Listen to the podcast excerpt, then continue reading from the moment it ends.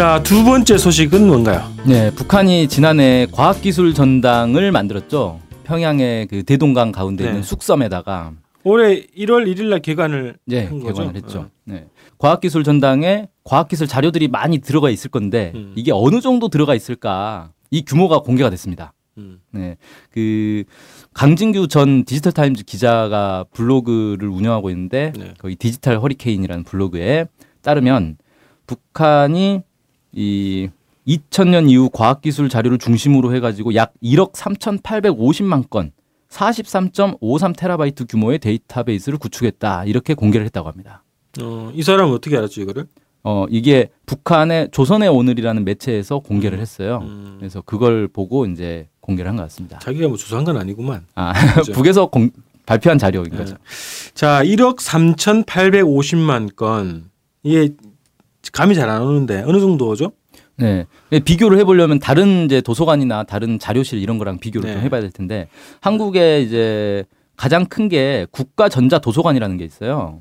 국가전자도서관. 네. 이게 뭐 하는 데냐면 국립중앙도서관, 법원도서관, 한국과학기술원, 국방전자도서관 음. 이런 기관들이 공동으로 만든 거거든요. 어, 여기에- 온라인 네. 온라인 시스템 만들었는데 그렇죠. 각종 자료들을 파일로 파일 형태로 해가지고 음. 여기서 이제 그 열람할 수 있도록 그렇게 네. 만든 거예요. 여기에 원문 자료 숫자가 약 1억 337만 건이라고 음. 합니다. 이건 국회 도서관은 좀 제외되는 숫자고요. 네. 어, 그러니까 이 국가전자도서관은 과학 분야뿐만 아니라 온갖 전반 분야가 다 들어가 있을 거 아닙니까? 음, 네.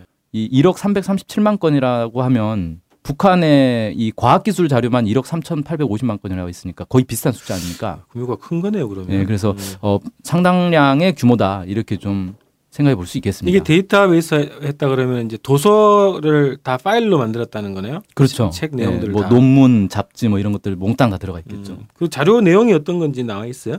구체적으로 어떤 어떤 자료가 있는지는 뭐 공개가 안 됐고요. 뭐 1억 건이 넘는 자료를 뭐 공개할 수는 없겠죠. 음, 음. 근데 이 정도는 나왔습니다. 한글로 된 자료가 158만 건, 외국 자료가 1억 3,692만 건. 그래서 외국 자료가 훨씬 압도적으로 많이 있고요. 네. 뭐 용량으로 따지면 한글 자료가 약 3.15 테라바이트고 외국 자료는 40.38 테라바이트다. 뭐 음. 이렇게 나와 있습니다. 이게 그 이게 문서라서 그런가? 이게 테라바이트가 천 기가가 1테라잖아요, 그죠? 그렇죠. 어. 그래서 그렇게 보면은 그렇게 많아 보이진 네, 않죠. 많아 보이진 요즘. 뭐 시중에서 1테라바이트짜리 하드 디스크 쉽게 구매할 수 있지 않습니까? 10만 원 전후로 하죠. 네. 1테라가. 음, 그래서 개인도 사실 1테라바이트 정도의 하드 디스크를 쓰는 경우 많은데 음, 음, 야, 이 도서관인데 43테라바이트. 음. 그럼 생각보단 작네라고 생각할 수 있는데 네. 보통 이제 동영상 같은 게 들어 있으면 용량이 확 커지는데 그렇죠. 어. 그게 아니면 문서나 그림 파일만 있다면 이 정도면 상당히 큰 규모다. 뭐 이렇게 볼 수 있겠죠. 네. 어쨌든 뭐 이 자료들을 그 북에서는 인터넷으로 다 검색을 한다는 건가요? 그렇죠. 예. 그래서 뭐 인터넷이라고 하기보단 정확하게는 자체 내부 네트워크인 거죠. 네. 그러니까 외부로 이렇게 접속하는 게 아니라 음. 내부에서만 운영하는 네트워크 체계를 다 구축을 했다고 합니다. 근데 망의 통신 속도가 1기가 bps가 되고요. 국가 컴퓨터망과 통신 속도는 10기가 어, bps다. 뭐 이렇게 알려져 뭔 있습니다. 얘기지? 그러니까 속, 속도가 있지 않습니까? 네. 1기가 bps면은 어 1초에 1기가바이트를 다운을 받을 수 있는. 네. 어, 이렇게 움직 옮겨 간다는 거죠. 네. 음. 빠른 음, 건가요? 어, 이 정도면 뭐 빠른 편이다? 뭐 이렇게 볼 수 있습니다. 음, 음. 그리고 매일 5만 명의 사람이 이 데이터베이스를 사용할 수 있고 동시에 7천 명까지 접속해서 이용할 수 있다. 이렇게 공개를 했습니다. 네. 하여튼 이거는 뭐 이것도 좀 비교를 해보면 좋겠는데 어쨌든 음. 과학기술 전당에 대해서 좀 더 설명을 해주면 좋겠는데 이게 과학도서관 뭐 이런 개념인가요? 음.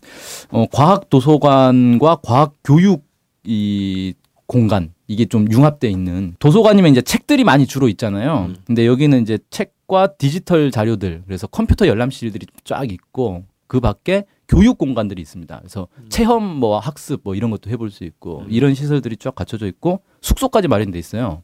숙소. 예. 네, 그래서 쉽게 말하면 이제 전국에 있는 학생들이 여기 와서 뭐 1박 2일, 2박 3일 묵으면서 음. 과학 공부를 하고 갈 수 있게 이렇게 이제 해 놓은 거죠. 음. 네. 그래서 이 과학기술전당의 규모 자체는 10만 제곱미터 면적이라고 그러고 모양을 그 사진 보시면 아시겠지만 사진 많이 나왔죠. 네, 원자 구조 모양으로 이렇게 음. 쭉 만들었어요.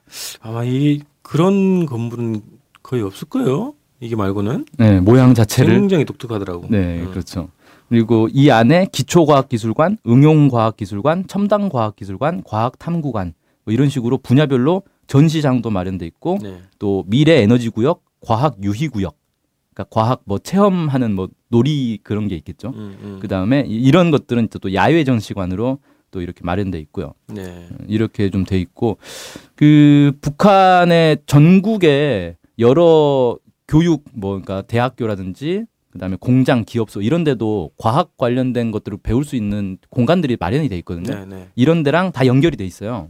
그래서 인터넷으로 예. 어. 그래서 예를 들어 어느 기업소에서 어느 기업소든지 거기 가 가지고 접속을 하면 이 과학기술 전당 자료를 볼 수가 있게 음. 어, 이렇게 돼 있고 가정들에서도 이 망만 깔려 있으면은 실시간으로 음, 접속을 해서 볼 수 있다 이렇게 네. 얘기를 하고 있습니다.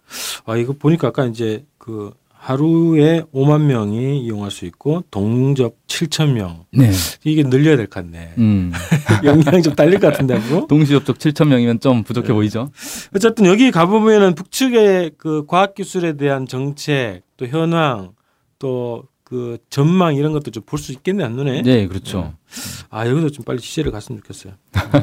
요거 말고 뭐 추가로 더 얘기가 있어요? 네, 최근에 그 과학기술 전당 내에 장애자 열람실이 있다라는 게 사진이 공개된 적이 있어요. 어. 내부 시설은 공개가 안 돼가지고 어, 네. 어 떻게 돼 있는지 모르겠는데 어쨌든 장애인들도 이용할 수 있도록 별도의 시설을 마련한 걸로 보입니다. 음, 컴퓨터 이용할 수 있는 뭔가 책상은 좀 달라야 되겠네. 뭐 휠체어가 들어간다거나 네. 뭐 아니면 점자가 있다거나 뭐 그런 게 있겠죠. 또 이제 이동하는 뭐 네. 그 길도 좀 달라야 되겠고. 네. 요것도 취재를 하면은 그게 한국의 장애인 정책 음. 네. 참고가 될 수 있겠네요. 그러게요. 네. 아, 이 북에 취재할 대상들이 점점 늘어나 가지고 갈수 없는 게 한계입니다. 네, 남북 관계 딱 풀리면 정말 뉴스거리가 많이 될것 같아요. 네. 자, 오늘 두 번째로 과학기술 전당 측의 과학기술 전당에 대해서 좀 소식을 들어봤습니다. 자, 오늘 NK 투데이 이렇게 좀 마치고요. 저희 또 다음 주에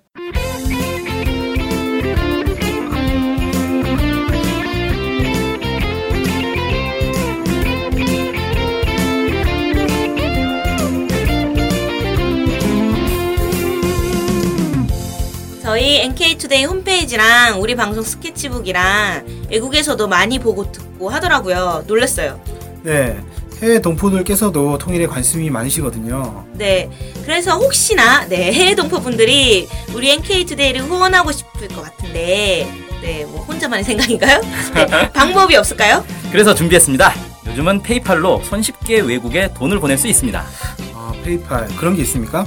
어떻게 하면 되는 거죠? 네, NK투데이 홈페이지에 오시면 배너가 있습니다. 아니면 페이팔 홈페이지에서 저희 이메일 주소 nktoday21 골뱅이 gmail.com으로 보내시면 됩니다. 와, 이렇게 간단하고 좋은 방법이 있군요.